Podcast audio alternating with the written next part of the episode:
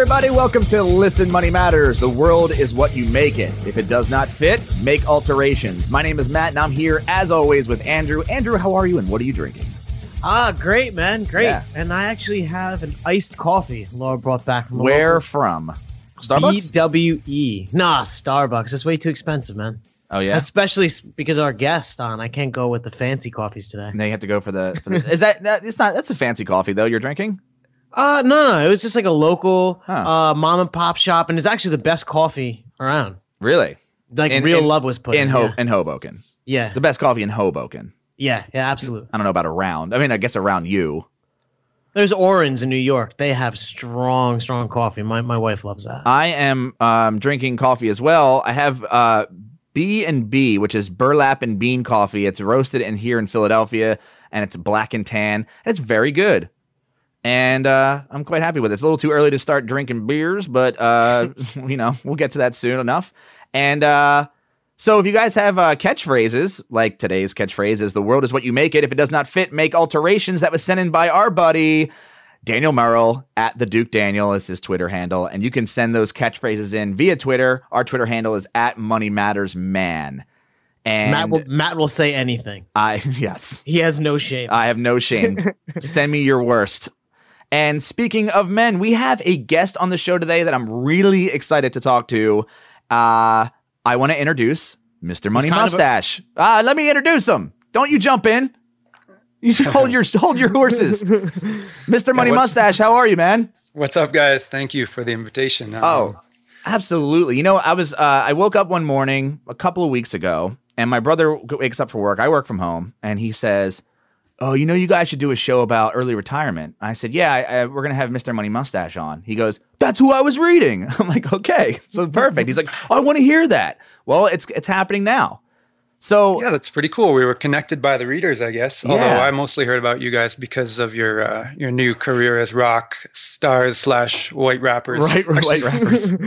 Is it just Matt who's in those videos, or Andrew? Are you in there too? it's just me, although Just Matt. yeah. But uh, we are planning on doing a short little sixty second rap where I'm going to we're going to attempt to have Andrew rap, right? I could do it. I, I listen to J five. Yeah. Yeah, we'll see. Uh, Uh, so I, I do want to talk about early retirement, but I want to ask, where did the name Mr. Money Mustache come from? Well, I suspect it's sort of like uh, "Listen, Money Matters" because when I was analyzing your name, uh, I noticed it's got the same kind of catchy number of syllables, That's and the middle word is money. And I think you just picked something that sounds good. And But um, you have a Money mustache, I imagine, right? Sometimes, Okay. not right. Right now, I would consider myself to not have a mustache. Okay. But, um, but yeah, are yeah. you are you waiting for November? Um, no. Well, if I am, I'd, I'd better actually get started now if I want it to look anything like my Twitter picture. But Yeah. but yeah, it's one of those things. You pick something that sounds good, and I just think of like Magnum PI and old Western gunslingers and the seniority of the mustache, and Mhm. I thought that that just went really well with uh, a financial uh, guru. yeah, for sure. Why not? Like the Monopoly Man. Oh well, not like him. He's kind of like you know a bit of an evil capitalist, and he's dorky, and he's he's like completely physically undeveloped. So I don't like to be related to the Monopoly man. You don't have a monocle. You don't rock a Yeah. monocle. You don't. You don't. You're not a pudgy uh, black and white man. Yeah, yeah. Let, don't don't connect Mr. Money Mustache to the Monopoly guy. It's Fair right. enough. So, uh, for those of you who don't know, Mr. Money Mustache is the website, MrMoneyMustache.com. And you, uh, you know, one, one of the things that I was surprised about, I had thought that you had started the website and then the website is what got you into early retirement. But that actually isn't the case. You had, you got into early retirement way before the website. Yeah, that's true. It was like several, many years, like six years of regular, happy retirement. I thought I was just leading a normal life until I started to look around me and I noticed, like, hey, how come all my friends aren't doing this too? They all had good jobs. Like, why is everyone still living paycheck to paycheck? So eventually, out of frustration, I started this blog. Like, look, everybody, everyone's totally mismanaging their money, and I'm just going to teach the world how it's done. So that's the idea behind Mr. Money Mustache. Well, tell me a little bit about your early days on and ha- and why you decided to uh, retire early and how that whole thing took place. It was kind of for me just a natural choice. So I grew up in this other country uh, called Canada, and it's like a Ah. little bit less fancy than the United States. So people don't have as much money, uh, or like they didn't when I was growing up anyway. And so then I transplanted myself to the US because of work opportunities and I kept my Canadian spending habits and I found that money accumulated because I didn't buy quite as many cars as everybody else and Mhm. didn't go out to dinner quite as often. It turns out when you don't spend all your money and you invest it, then uh, it tends to grow. And then eventually the returns from your investment are enough to live off. And of course, the less you need to live off, the sooner this happens. So um, that just happened. I felt like I was living a pretty fancy life actually, but apparently I wasn't. And then uh, then I no longer needed to work. Right around uh, age 30, just before my 31st birthday. Uh, so I quit the job and just lived off of things like um, investment dividends and rental house income. And now here we are, like nine years later, and it's still going well. Except now I'm writing about it, which has become almost like a job, but it's Mhm. a really fun job where there's no boss. So uh, I, I just want to say it's not like you don't go out to dinner one less time, and you you know you're spending like everyone else. You you live a, a nice lifestyle, but you spend like an insanely low amount. No, no, that's not correct. I spend like a huge, huge amount, but it's just slightly less ridiculous than the average rich person in this country. Interesting. So how much do you spend? Like how much you spend to live? It's like you, your wife, and your well, your son. Yeah, yeah. We have like an almost nine year old, and uh, we, we don't really watch our spending. We don't have a budget. We just kind of spend as much as we see fit. But then we do keep track of it. And at the end of the year, add up all the bills on the credit card. And it's been adding up to about $25,000 a year. And uh, there's a bit of cheating involved because there's no mortgage expense in that. You know, part of my idea of investment was paying off the house. So Mhm. really, you'd have to crank that up to more like 40,000 if you want to compare apples to apples spending with a typical family with like you know an average mortgage Yeah, I, I actually want to find out how you did this because uh, you all right. So you're from Canada. You went to school in Canada, right? yes that's true And uh, after school in Canada, what did you end up doing in the states? Like, what what was the opportunity that brought you over to the states? well first i graduated and i worked in canada so i went to engineering school software engineering Okay. And then i worked a few years in that field in canada. And then this is like in the late 90s and then i read in all the engineering magazines like career opportunities are great in the states and you get paid more and there's lower taxes. So and it's like a big brain drain and everyone's moving there. So i thought i would try it. So i just sent my resume out to a bunch of uh, interesting sounding places and Mhm. got some job interviews and took a job here and then uh, you know it's pretty easy for people to move you know if you have a good degree and a good job it's easy to move between these two countries because they're tr- connected Yeah. through the free trade agreement. So that was fun. I'm really glad i did it and i moved to colorado because of the lifestyle uh, seemed to match my values of like mountain bikes and outdoors and not working too hard. Hmm and uh, that's the history of that. So um, And so you you ended up you had a job, and how long did you work at that job before you were able to like and and you know you you had this you were working and you were I'm sure making decent money and just stashing it away, not spending it, investing it. How did you end up accumulating this wealth during that time to you know say at 30 years old that I'm I'm done I'm I'm I'm retiring. Right. Well, I didn't. I didn't really keep exact track because I didn't realize I was going to become Mr. Money Mustache Sure. At the time. But I, um, I kind of recreated it from my best memories. At one point, making this post, I made this blog article called "A Brief History of the Stash: How We Saved from Zero to Retirement in Nine Years," and it's all about all these years from like graduation and what happened and how much I earned, and then uh, just steps through the years and things got faster and faster as I went along because you know your gains are compounding and you get better at living an efficient lifestyle and you've kind of bought all the crap you need early on so then your spending drops and uh, so that's how that's how it worked out so and of course I had a um, a girlfriend now wife who was also on board with the program so she was earning too and uh, you know we didn't have our kids too early we waited until we were after 30 Mhm. which helped didn't have a bunch of dogs or other vacation houses or yachts. So all these things add up to, you know, basically being able to live on less than half of what you take home. And that's really what that's the real formula for early retirement is living on less than half your money. Living on less than half and then doing what with the other more than half. You invest it in whatever you want. So I would recommend index funds like Vanguard index funds, like the total stock market, Mhm. US index combined with the total international fund. And the reason this is good is because you're not trading, you're not incurring like crazy losses and selling when the market goes down with everybody else. You're collecting dividends a whole while. And over time, like, you know, as soon as you get past the one decade period, you really start to feel smart for doing that kind of investing. because you realize it's a lot better than these cowboy investing or Yeah. actively managed funds or you know precious metals where it just goes up and down for no reason speculation like that Right. Where you did you Where did you learn all of this? Like just Um, on your own? Yeah, it was from books. I mean, I went through engineering, so it's you're always encouraged to have kind of an analytical mindset and study up on facts instead of just repeating the current trend of the day. Mhm. So I read a lot of books on investing as I was um, growing up. Through as soon as I became an adult and started having money, then I was wondering what to do with it. So I read investing books, and then I realized you don't have to read a lot of investing books. You just buy index funds, and it's it's pretty much the best way to go anyway. what was so the book? What was the book that like really spoke to you? Uh, I have a whole list of them. It's hard. I don't even have a single one, but you know, there is one good one. It's called "The Four Pillars of Investing" by Mm-hmm. William Bernstein. It's pretty good. Or if you look up anything from John Bogle, he's like the founder of Vanguard. Yeah. is another good recommendation. Or you could just read everything that Warren Buffett has ever written and all the books about him. And even though he doesn't talk so much about personal investing, he more tells his own story hmm the fundamentals that he illustrates through his anecdotes really help you understand what the economy is all about, like what the whole idea of human productivity, and helps turn you into a calm, long term investor, which is, I think, is the real way to make money in the long run. Yeah, and I I recently uh, had a quote from John Bogle that I love, which is uh, instead of finding the needle in the haystack, just buy the haystack. Yeah, that's that a good I- way to do it. And that idea of you know investing in funds and, and the entire stock market as opposed to individual stocks or precious metals or things that go up and down, and you know ending up becoming a day trader for you know for what it's worth. Yeah, worth. that's true. But the other thing is to, because I kind of focus not so much on investing because it is so simple.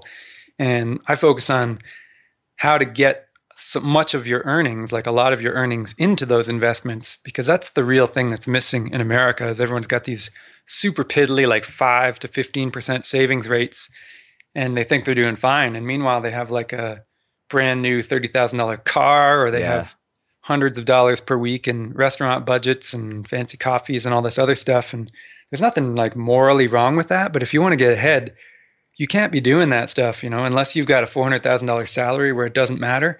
If you're in regular mortal land, you've got to get a little bit badass about optimizing your spending. And later on, you can relax because you're going to have so much more money that you won't have to be efficient for your whole life. But what I find is the habits that I picked up as a 20 year old are still sticking with me today, and I really enjoy it. Like I still ride a bike everywhere, and I pull my groceries home in a bike trailer. Uh, not because I can't afford a BMW 7 Series, but Right. just because that's a better way to live for me. And I'm never going to have the Beamer now because the bike makes me happier. So it's a really great, um, you know, it's a great lifestyle adjustment to make when you're young. Yeah, and it's exercise. Yeah, exactly. That's the whole thing. Like, you got to be outside for as many hours a day as you can, and you need a few hours of hard exercise per day, like doing something. And that's totally lost on our culture. Like, everyone thinks if you just do 30 minutes on the treadmill, then that's good enough. hmm It's not, man. You got to be out like a caveman or cavewoman doing stuff all day, especially as you get older. And that's that's the lifestyle to aspire to in my in my view. Yeah, and I, I like how you mentioned that the investing part is easy, right? With index funds and those things, that's the that's the easy part. Although that seems to be the part that everyone focuses on, because Yeah, that's what makes money, you know, quote unquote. That's true. You're right. There's a lot of money in writing about investing, Mhm. and that's probably why we read so much about it. There's not much money in telling people not to buy anything. right. So that's why only retired people can do that kind of writing, like me, because I don't need to. There's no Make affiliate money off it. program. Yeah. Yeah. So that's that. All right. So I want to go back to this. Your, you know, the sixty percent of your uh, your focus is trying to put as much money into investments as possible. When you first started out, and you said you, you've kind of you grew up with this idea that you know spending a lot of money wasn't really a thing, so it was kind of ingrained in you, right? yes. What's- what's-. What's the biggest struggle uh, now that you have the blog, and we'll we'll go into that in a second. But now that you have that, you're you're out uh, reaching out to listeners. What does everyone's struggle seem to be? Why is it such a hard thing to stop spending money? You know, I don't have a good ending to that question. Like, why is it so hard to stop? why is it so hard to stop spending money? Really? It's got to be a cultural thing because to me, it seems just bizarre what people are doing and they think it's normal. Like I have this article I've been working on that's called When Ridiculousness is Ubiquitous. and it rhymes nicely, but it's also mm. it's also true. Like people just think what they're doing is appropriate. Like they think it's okay to borrow money for a car, and they think it's okay to drive like one mile to the store and all these other little things that to me it just blows my mind. Like I'd never do it, but to the average person, it's just regular behavior because they're modeling it on other people they've seen. And if you watch TV, uh, all the there's no mustachians on TV. There's no frugal people. It's all like, you know, just regular people with brand new clothes and new cars and they're no one's riding a bike on the TV shows. So you just copy what you see the other humans doing. Mm-hmm. And lo and behold, you have no money left over when you do that. Hmm. And that's interesting because I, I I didn't assume that Canada was this place that was frugal. Like it's a frugal country. Is it? Well, it's kind of lost a little bit of its frugality during the 15 years since I left there because they've just had this massive oil boom mm, combined right. with a lot of uh, immigration of wealthy people from other countries like like Hong Kong and and uh, China and stuff like that. So there's a, there's a lot of money circulating there, sloshing around. It inflated the housing market, and uh, I think the regular hockey playing beard plaid shirt Canadians have Maple been led syrup astray. Chugging, yes.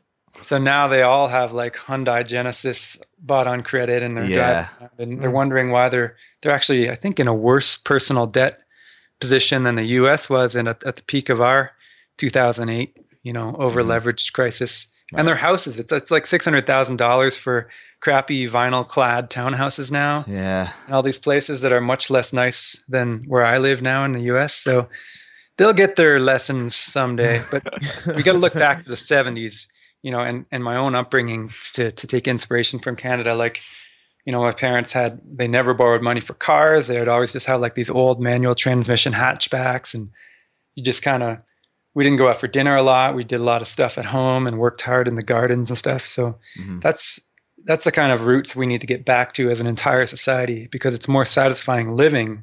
That's the number one and by far the most important reason. And number two is it it fixes your money situation in a in a breeze. Like it's just awesome how much more wealthy you end up when you do that.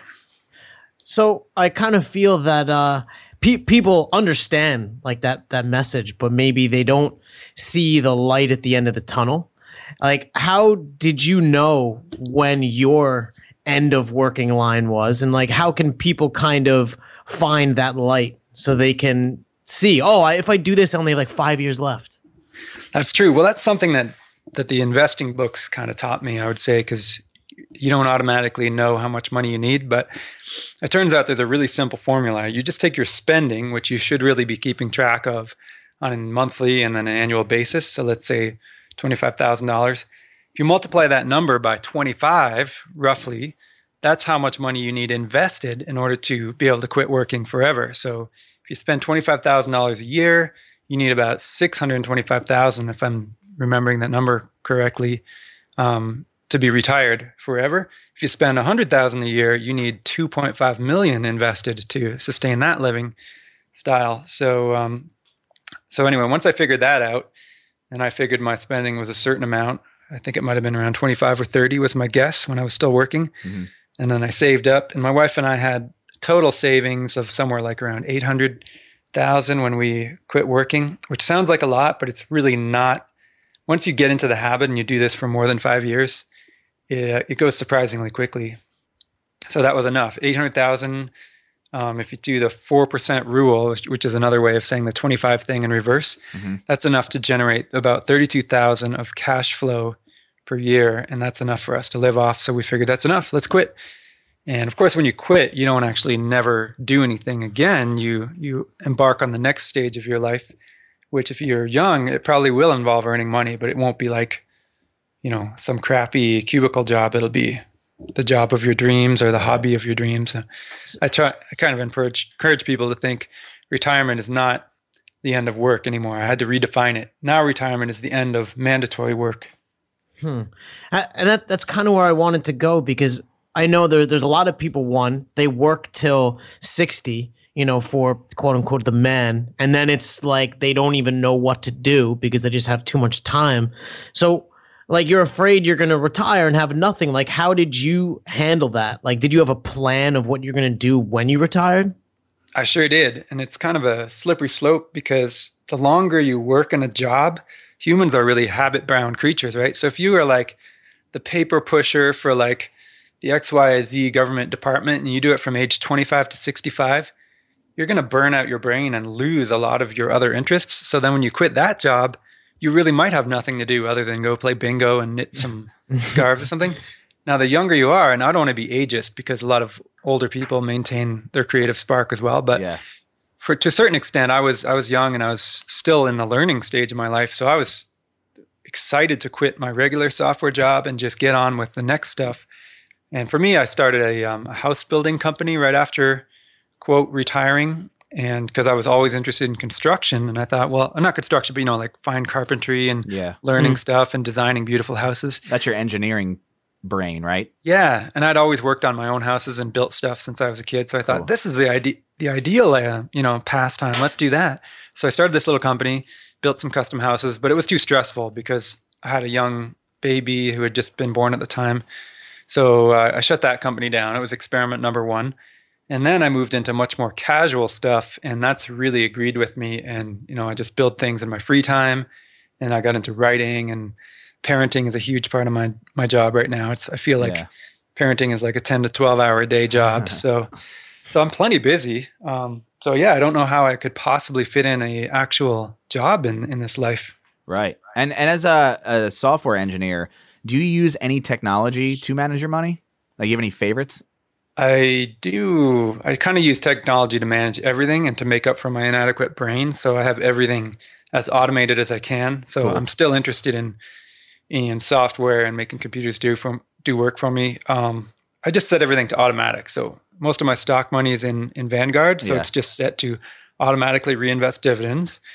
Um, and then I just log in and and keep the portfolio sort of in balance Mhm. very rarely, like once or twice a year, which would just mean, you know, if you have too many domestic stocks and I would want a bit more international or whatever. That's very passive though. I don't mess with that much. Mhm. Uh, I just like all my bills to be automatically paid so I can't accidentally pay the credit card bill off late. Right. And I like uh, for rental houses, I only have one now, but I like that automatically deposited from the tenant into the account, and that works out. So that's that's the extent of my technology. Um, What about budget? I don't do budgets. I've never ever followed any kind of budget. For us, it's um, we're kind of weird in that way. We just spend according to our values. So like every Right. time you're about to buy something, you think, is this really the right purchase for me? You decide yes or no. Quite often it's no. Like if you're in Target and there's an impulse purchase Sure. looking at you, you just say, well, I didn't come here to buy this thing. So I'm going to just sit in the back of my mind. And next time I'm at Target, which will probably be in six months, uh, chances are I will have forgotten about it Yeah. that's my idea of budgeting is just personal questioning at the time of purchase So I think a lot of people understand that, like to go into Target, oh, and yeah, and I just won't buy the thing. But I think far fewer people actually don't, like, uh, far fewer people walk out with nothing. How do you kind of change that? You know, how do you change that in other people, or how do you change that in yourself? I'm not sure if i can but that's kind of what the blog is designed to do. So it works on some people. And that is uh, number one you got to realize what money is for. So money is not for buying yourself stuff. Money is for freedom. So anything you any stuff you buy is a direct subtraction from your freedom. And uh, then suddenly everything's getting weighed against well i'm going to have to work longer and commute more to work and put up with annoying coworkers just to have this extra end table for my couch or whatever and suddenly when, when you have this competition of what your money can be used for it becomes a lot easier to save it because saving becomes fun and powerful instead of sad and compromising. That's number one. And and number two is um, embracing hardship is a big thing. Like i a lot of people run from anything uncomfortable like oh i can't ride my bike. It's like 30 degrees outside. That would be terrible. Right. and I encourage people to think like, you know, anytime you do something that's challenging, that's a personal triumph. And that's really what life, that's where the happiness in life comes from is triumphing over adversity. So just that little subtle shift um, where you suddenly do things because they're hard instead of avoiding them because they're hard and realizing that's what makes you happy. That's great because that saves you a ton of money. It keeps you busy. Suddenly you don't have time to get like the opera house season pass tickets or anything else because you're busy doing harder stuff like building yourself a fence in 100 degree heat or learning to maintain your car or learning to bike to work and all this other stuff that doesn't really cost anything. Um, I want to take a break real quick. Is that cool? Yeah. We'll be right back. And we're back. So uh, I, I'm an engineer as well, and you know, engineers get paid pretty well, and and so the people that I kind of know, and I'm sure you knew similar people, I, I tell them these things, and I've also uh, fallen victim to it. But you know, I'd ask you, what about vacations? You know, what? Why don't you guys go to Spain and you know do like a whole thing? Like, how do you? Yeah. Also, I don't know how to end that question. this is great. I do. Uh, I have traveled a lot, and back in our working years before the kids, the kid, um, my wife and I traveled a lot. You know, Australia, New Zealand, and Italy, and these other places. So there's traveling is not necessarily all that expensive. You just got to shop for it in the same way that you would shop for anything else. Um, I think it gets more expensive if you're always doing it, like the compulsive travel in Colorado, for example. A lot of people go to the mountains every single weekend and then they'll rent a place and they'll drive 200 miles back and forth and they think that like oh yeah that's just a few bucks here and there. But that adds up to probably $12000 a year for a lot of people. Yeah. and they don't notice it. And then they think oh if only i could afford like a $1200 all-inclusive package to cancun in the winter. Man travel's so expensive without realizing they're spending 10 times more on just their local stuff. And a lot of people fly around the country for weddings um, Mhm. you know even for people they don't like and spend a thousand bucks a pop. You know, Yeah. you don't have to do that. You can concentrate on the travel that really means something to you. That's and so yeah, I t- still travel a lot now, but it tends to be I'm I'm getting which- this this like interesting vibe where you're not saying like don't go to Italy and you know have gelato. You're saying approach it differently and try and you know find the deal and not just like the splurge. right. Find the deal and and make sure that you balance it in all your other times. Like there was a lot of times I could have gone on trips, but I didn't have time because I was I valued the other Something things else, like yeah. oh I got a camping trip planned with my friends, so I don't have time to go to Italy. And also guess which one costs less. right. And uh, Mm. I'm working on my house. For example, uh, this year I spent the whole winter rebuilding this house, uh, an old 1950s house, to become kind of a beautiful modern one, which I'm now speaking to you from my new office. Nice. And uh, I could have gone to a lot of foreign destinations over the winter, but I didn't have time because I was busy producing something of value, which was really fun to do as well. I was working with my friends and I was out in the sun all day and Yeah. and slinging lumber and so it's kind of neat if you make a list of what's best for you and what you would enjoy most and prioritize it and then sort it in order of cost as well Yeah. and then just start picking according to that you'll find you don't really have time to spend much money I, I wanted to get your take on the this tiny house movement. Is that something that's in your future? uh, well i'm a bit of a house slut Right. in the sense that i like a luxurious dwelling and, Okay. uh, so that's one of my weaknesses i always define luxury as a weakness I so i don't think it sound like what's that I love house slut. I don't know Yeah. why. So when people see my house, they're like, "Oh, that's not that's not mustachian. Like Right. my mustache has gone soft. That thing looks like a design magazine." And you know, we're allowed to have our weaknesses as long as we can afford them. Yeah. My house is smaller. Like I just downsized downsized from a 2,600 square foot house to like a 1,500 square foot house, which is still like huge and fairly for three people. That's more than what most of the world gets to live in. hmm Um, I, I'm not really down with the idea of living in a in like a 200 square foot house like some people do, Right. but I think it's awesome when they do. And, and they're um, building it themselves. A lot of Yeah, them are. Yeah. and if you're single, that's a really great thing to do. And if you're younger, or if you're older and badass, or maybe your kids have grown up, or maybe some people do it even with kids. And I, I That's crazy. completely idolize those people, and I think it's a great idea. Yeah. So tiny houses are a wonderful development, and I'm glad they're catching on. And I've actually got a date with a girl in San Diego to help her build a tiny house so she can move out of her Oh, cool. regular house and into her own backyard and live in a tiny house and rent out her main house. So the idea is my wife and son, we would come and stay in our guest quarters and we'd build this tiny house and then uh, profile it on the blog because it's actually pretty fast to build a tiny house if you have the full skills and tools because it's such a small space. hmm Um, but it's wonderful. We should all be thinking about smaller dwellings and quality over quantity, and I should too. So I took one step in that direction now, but we'll see. I might be able to man up over the years and uh, and live in even less in the future. Yeah, we'll see. Uh, I have uh, one question about. Um, was it hard to get your wife on board with this whole early retirement thing? Was she just like you in that sense, or did you have to take some convincing? I would say there's a little bit of convincing. Okay. Um, she wasn't raised in the total, you know, like lawyer's daughter pampering kind of way. But on the other hand, she had adopted the norms of our culture. So mm. when she came and got her first adult job, you know, as a um, software person, she was making better money. And it naturally just started to go to like the best in athletic clothing and brand new books from Amazon and, mm-hmm. you know, dinner lunches out with the coworkers at work every day. Totally fine stuff. But when she added it up, she realized like, wow, this is like 12, again, like $12,000 a year of, of stuff that's not really getting me anywhere.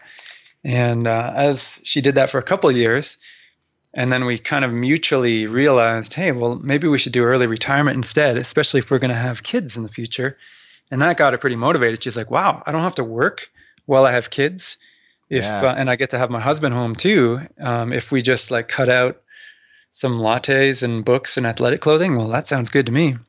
Huh. So I think sharing the dream of freedom and child raising is often good if there's like a couple trying to get on board with the same things. And also, you have to realize you have to study a little bit of happiness and realize like the stuff is really not making you happy. So you're not making mm. any sacrifice by giving up pretty much anything beyond food and water and shelter. Those are the real things. Um, other than that, if you're looking for happiness, you should look towards friends and family rather than stuff and, and handbags and expensive mountain bikes and stuff. So uh, I, I, totally resonate with that, by the way. And just, you know, I want to spend time with, you know, my wife and, and stuff like that. And uh, I'm just curious because um, I know you live in Colorado and it's uh, v- at least very cheap there compared to where I live, uh, New York City. And I know that you've kind of talked on this stuff, but I want I want to hear your thoughts. Um, you say one on one hand, like you shouldn't live uh, so far away from work. Like that is also crazy because of commute costs and whatever. How how would you handle uh, something like the city where I live in a very small place with my wife? Um, it, it is definitely not uh, extravagant by any means, um, but it is just expensive to be here. That's true. Well, the rent is expensive in New York, but a lot of the other stuff is not expensive, not any more than the rest of the country because we have such an amazing trade network in this country. So, like your groceries, you can still find a Costco and you can still, or you can still find local, like ethnic kind of stores. So mm-hmm. it's the same price to eat in New York as everywhere else. But of course, everyone chooses to go out and spend thirty five thousand on dinners mm. per year just because that's the culture there.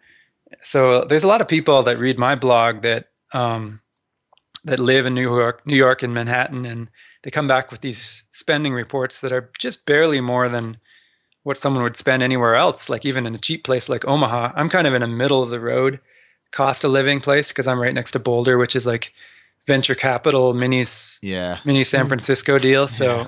we we don't have the super cheap housing, but then again, just separate housing from the rest of cost of living because really the United States is an incredibly cheap place to live compared to almost any other developed country. And I get these reports from Europe all the time. They're like oh I'm so jealous. And then and then just get innovative on your housing if you want. Like you can rent an apartment or you can buy a multiplex in Brooklyn and then rent out everything else except for your unit and then do renovations. And a lot of people I, I know there live for free or make a huge cash flow profit on living. So they have cheaper living than me effectively.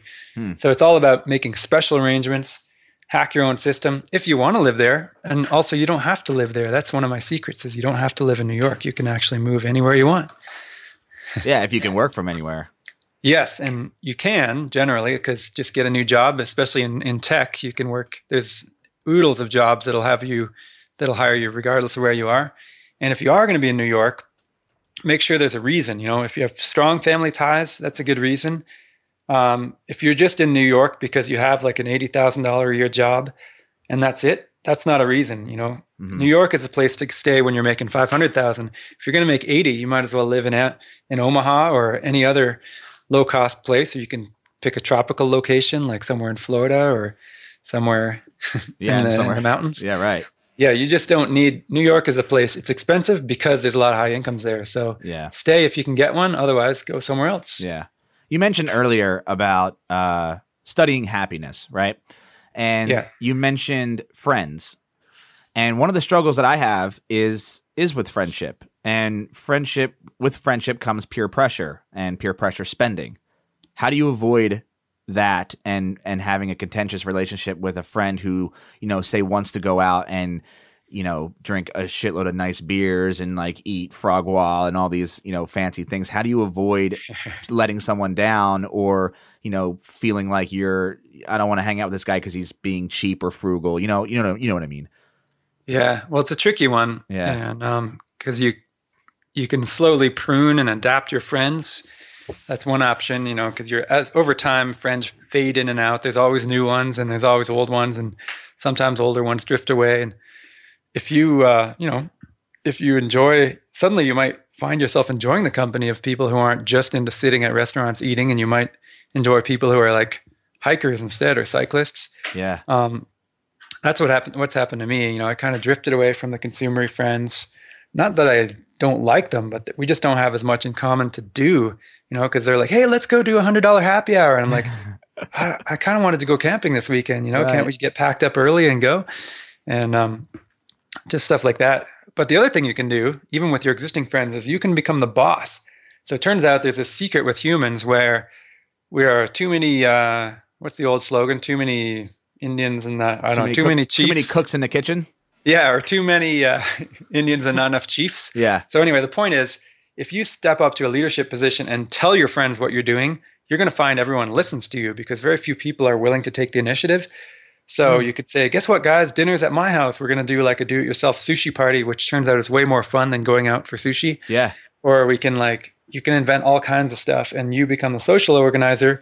Just you know, little do they know, they start doing healthier stuff that's not as expensive, and um, and then suddenly everyone's following you. You end up with more friends because social leaders are the ones that get all the all the friends, and that's kind of what you could even say that my own hobby of uh, blogging has has caused this. So now I command a legion of hundreds of thousands or maybe even millions of people, and I tell them what's fun to do, and you know, biking is fun and making your own food, and suddenly there's lots of people to draw from, and, and there's like a hundred of them coming over to our house later this week, or to a public park near my house Oh wow. to share in these values. You know, it's like That's awesome. there's plenty of people.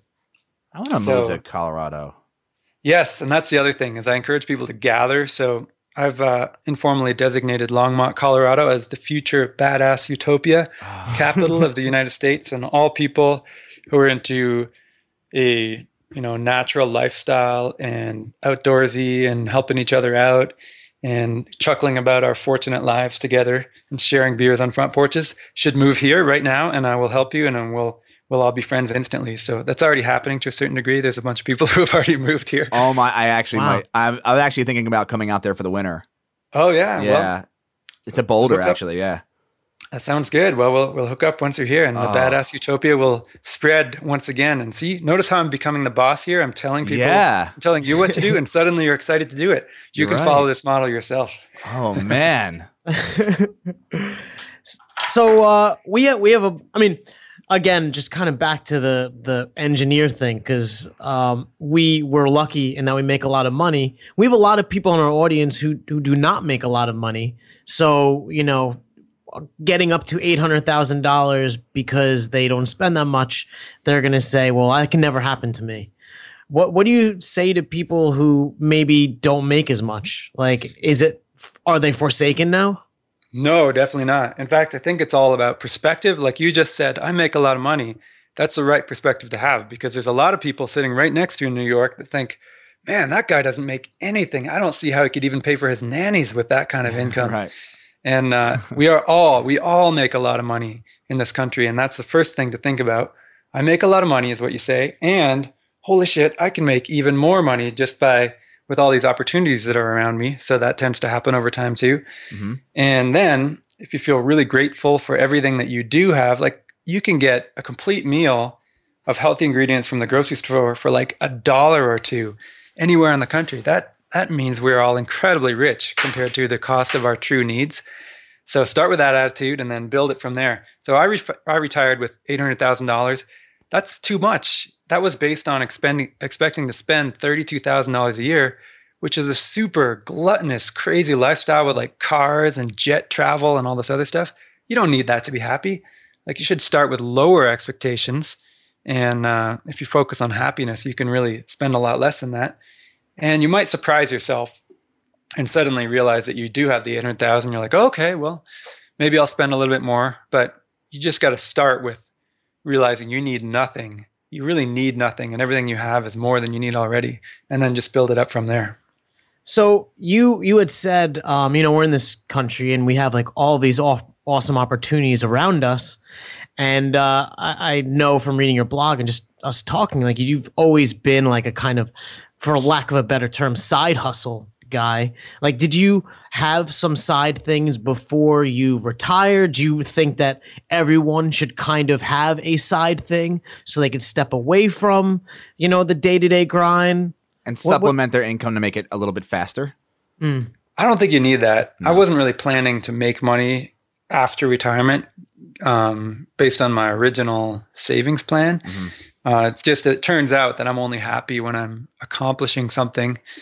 So I, I tend to always work on something. I like to learn and do things that are challenging throughout the day, and sometimes you get you get paid for doing that kind of stuff. Um, so I think everybody should have a plan for after work. It doesn't have to be money making, but it that's a nice shortcut if you're in one of these higher income or no lower income groups like Andrew talked about earlier. Yeah. You know, let's say you make twenty five thousand dollars a year and you still want to quote retire early. Well, maybe you won't be retiring off a giant chunk of assets. Maybe you'll just be quitting your your crappy job at the department store and having a little bit of income from investments, or maybe you have a rental house or a duplex that you share with other people. And you'll start your side business, which maybe brings in like 5,000 a year or something small. You can go a lot sooner into freedom um, if you have a little bit of savings and a little bit of side hustle income. So it's really a balance, but everyone's got to do something if you retire early. You can't just retire early and then go straight straight to the wheelchair and the RV and stuff like right, that. Right, right. It's just not it's not a good plan. No. Uh, and I want to I want to talk about the site. So what you you had you had mentioned um, that you saw this your, your, friends and people around you were uh, asking you a lot of questions about how you did it, and then you decided to make the site. Is that what happened? More or less, yeah. I was I wanted to. It wasn't for my friends, but it was it was addressed to society in general, mm-hmm. like an open letter to society. That ah. was the basic thing. Now, do you do you yeah. make do you make money from the site now? How long? I mean, you've had it for a couple of years now. Yeah, it's over three years old now, and uh, unexpectedly, it does make quite a bit of money now. And uh, I'm able. I'm not, I haven't used that to increase my spending at all. But basically, if anything, I've used it to decrease my spending because now I feel more comfortable. Like, you know, I have more of a cushion and I want to use it for projects related to the blog, and I have been, as well as the upkeep of the blog itself. But yeah, that's one of my happy, unexpected stories that I like to joke about on the blog. It's like, shit, even just writing about not working suddenly earns money. Yeah. And how do you earn money from it? Um, it's the usual kind of blog stuff. So yeah. affiliate, you have affiliate programs. Um, like I have a page, it's called the recommendations page. Mm-hmm. And I wrote down all the products and stuff that I use because people are always asking me anyway. And then some of those companies will pay you commissions as well. Right. So I looked up those ones, joined their affiliate programs, and then wherever there's a um, an option, like Republic Wireless is one. That's my my mobile phone company. Mm-hmm. Um, I was excited about that company long before I had even heard from them in person, and I was like, "Yeah, Republic Wireless, I'm going to use that."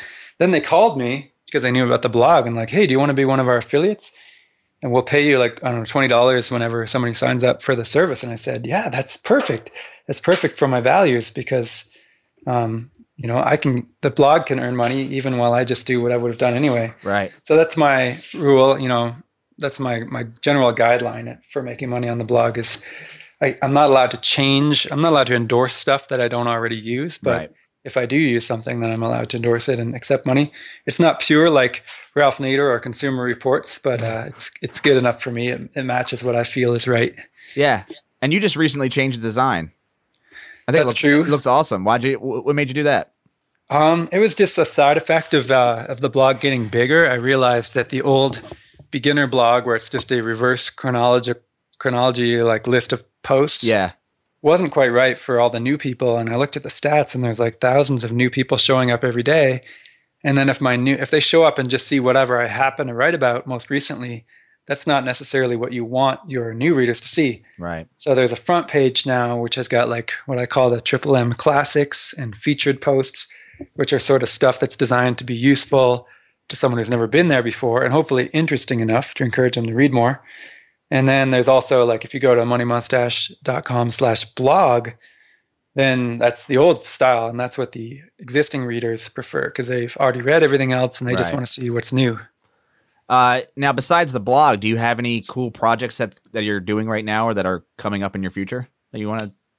It's kind of blog related. Yeah. The blog has taken over a bit of my life because it's become so fun. So I've shut down a little bit of my other stuff that I used to be into. Like I don't do professional carpentry work anymore. I just work on my own house, mm-hmm. and uh, that way I can free up free up more time to write on the blog. Uh, I'm going to write a book related to the blog. Cool. Um, during the next year, and and part of that is I'm going to sell my rental house, so I don't have to think about that. I'm a really like really wimpy kind of single tasker in my mm-hmm. life. In the if I have stuff planned or if I have outstanding obligations, they consume all my limited brain power, so I can't do anything new. So I have to shut down other stuff to focus on new stuff, and that's kind of the stage I'm in right now. But the blog is still interesting. Like I, it encourages me to do stuff. So I'm doing science experiments related to super low home energy consumption, for example, mm. and fitness and various things related to social change. And uh, you know, I just do experiments and write about on the blog. That That's the fun. plan. Yeah. Yeah. Nothing too specific right now. There's a few secret ones, but they'll just come out whenever I get around to writing about them. When you feel the uh, the passion surge yeah. in you, yeah. Oh, like one of them's a documentary. I'm going to go on ah. a cross U.S. Uh, bicycle kind of extravaganza where I show up in different cities and people who claim that their city is not bike friendly and you can't bike to work there. I'm going to show up with bikes at their house and then say, "We're biking to work today, sucker, get on!" and then, and then oh, that's awesome. You know, like biking in Houston and all this other yeah. stuff where people say that you have to have a car and it's just totally wrong. The whole United States is totally fine for biking already. And if we all start biking, it's going to get way more friendly overnight. So that's one of my missions as a, uh, that's one of my side projects. Yeah. And, I got a awesome. filmmaker. Yeah. Yeah. I got a filmmaker on board cool. and we're going to do this tour, but I just have to free up a bit of time because I've been traveling too much through the summer. So taking a break before the documentary begins. Yeah. I have to. I guess I have to mention. Andrew loves this video. Uh, it's called. You ever see motherfucking bike? Oh yeah, yeah, it's pretty funny. He loves I, that. You, I found it from you. Yeah, I. oh, okay. everywhere. Yeah. Uh, the funny part is everywhere. I think it's making fun of bikes. It, but, a little uh, bit, yeah. Because it's like talking about us being rude and right. like blocking the elevator and and giving the finger to cars for no reason. but it's just a nice little hip hop track, and uh, it's fun it's catchy, so I still I still forward it around. cool. Uh, so I uh, to kind of wrap things up, um, and and I, I, this has been enlightening to say the least. Uh, but what is your what do you think your like major piece of advice is to your listener or your readers or or whoever you talk to on a daily basis? What's your what's your big you know advice for them? Well, the long term people would have different advice because they already know everything I'm going to say. And yeah, for those people, I'd just say, yeah, let's hang out or let's keep doing what we're doing. But for new people, I would say change your entire perspective on life and learn about happiness itself and start embracing hardship and learning about your own psychology and the human animal in general. Get yeah. the bigger picture, zoom out of the department store and the shopping bag and the fancy car and just start learning about like, what are you anyway? Like, what are you? This chunk of meat on this planet and how did you get here? And what's the purpose of you being alive? Start going back from those roots and then mm-hmm. that's going to help you reevaluate what it really means like what's your real goal in life? What it means and, to be uh, human. Yeah and that's that's what you got to do if you want to completely fix your life and have control over your money and your spending and stuff. You, you got to just throw out the whole package of consumer junk and and get some deeper and more scientific understanding of of what's really going on here. Yeah, that really interests me. Do you have uh like I, I've watched documentaries on Netflix, like uh there's a documentary called Happy, which I found pretty interesting. And I actually just recently watched Man on Wire, which is which was amazing. Uh Yep. which just talks about, you know, this guy just had a passion his whole life and it didn't matter what it, what it took to do it. He just had to do it. And is there any uh resources or, or things that people can look at to study uh, happiness or just human nature in general? Yeah, I think you should. You should study happiness and human nature. One of them is called The Art of Happiness, which is a collaboration between a US uh, psychologist and the Dalai Lama himself. Mm. That's a pretty neat thing. It's it's studying happiness from a very practical uh, version of Buddhism, and so that's cool. That's that's like looking at your own feelings inside.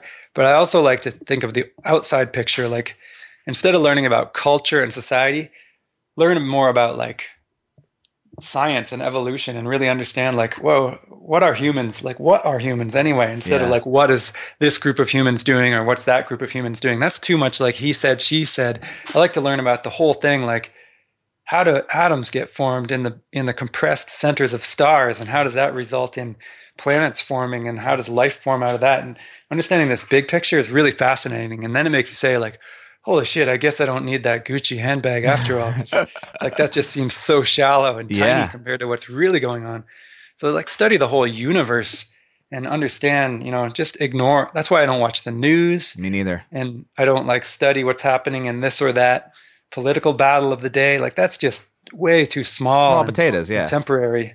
You know, you got to unless you're actually in that field and you're like a political advisor, Uh huh. you, you got a bigger job until you're like, you know, up with the big guns of science. You might as well learn about learn about the big picture, and then you can, you know, then you can engage your little side hobbies of being interested in golf or politics Right. too. But you know, start with the big picture. And I think uh, a good resource for that would be watching Cosmos. Oh yes, I was just going to say that. Yeah. Cosmos is brand new, one of the most interesting, most graphically beautiful summaries It was of, amazing. of everything. And uh, the Neil deGrasse guy, I really love that guy. He's like fun to watch. Yep. You could tell he's like a science nerd who just got thrown into TV, Yep. but you can see he's really genuine. He's not plasticky at all.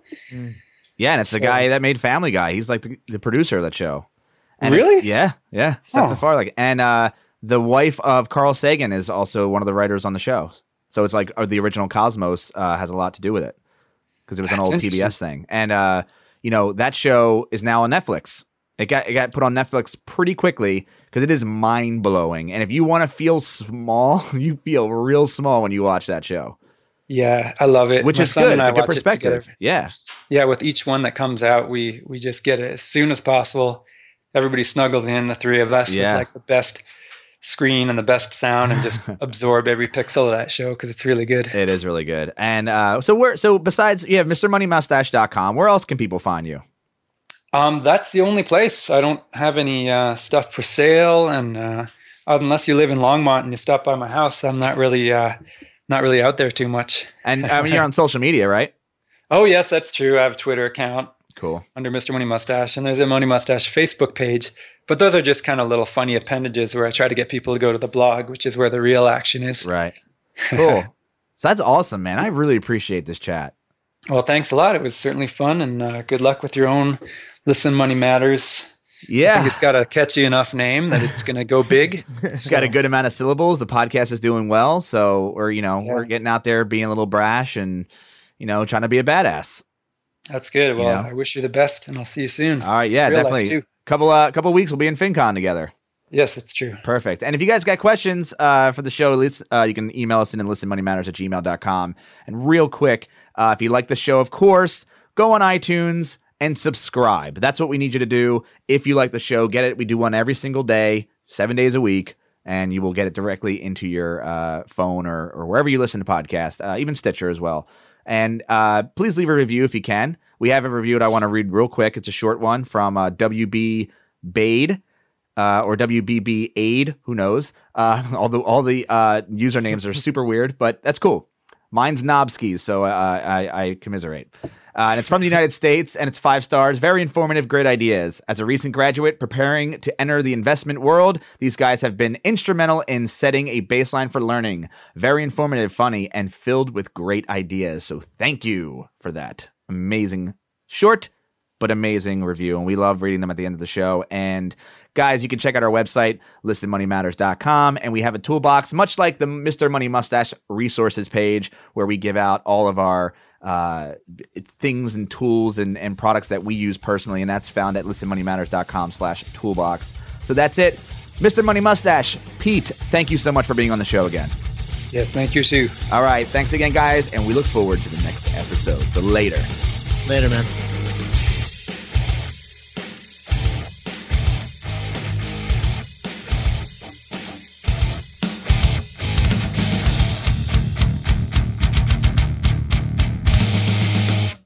Please tell your friends about this show.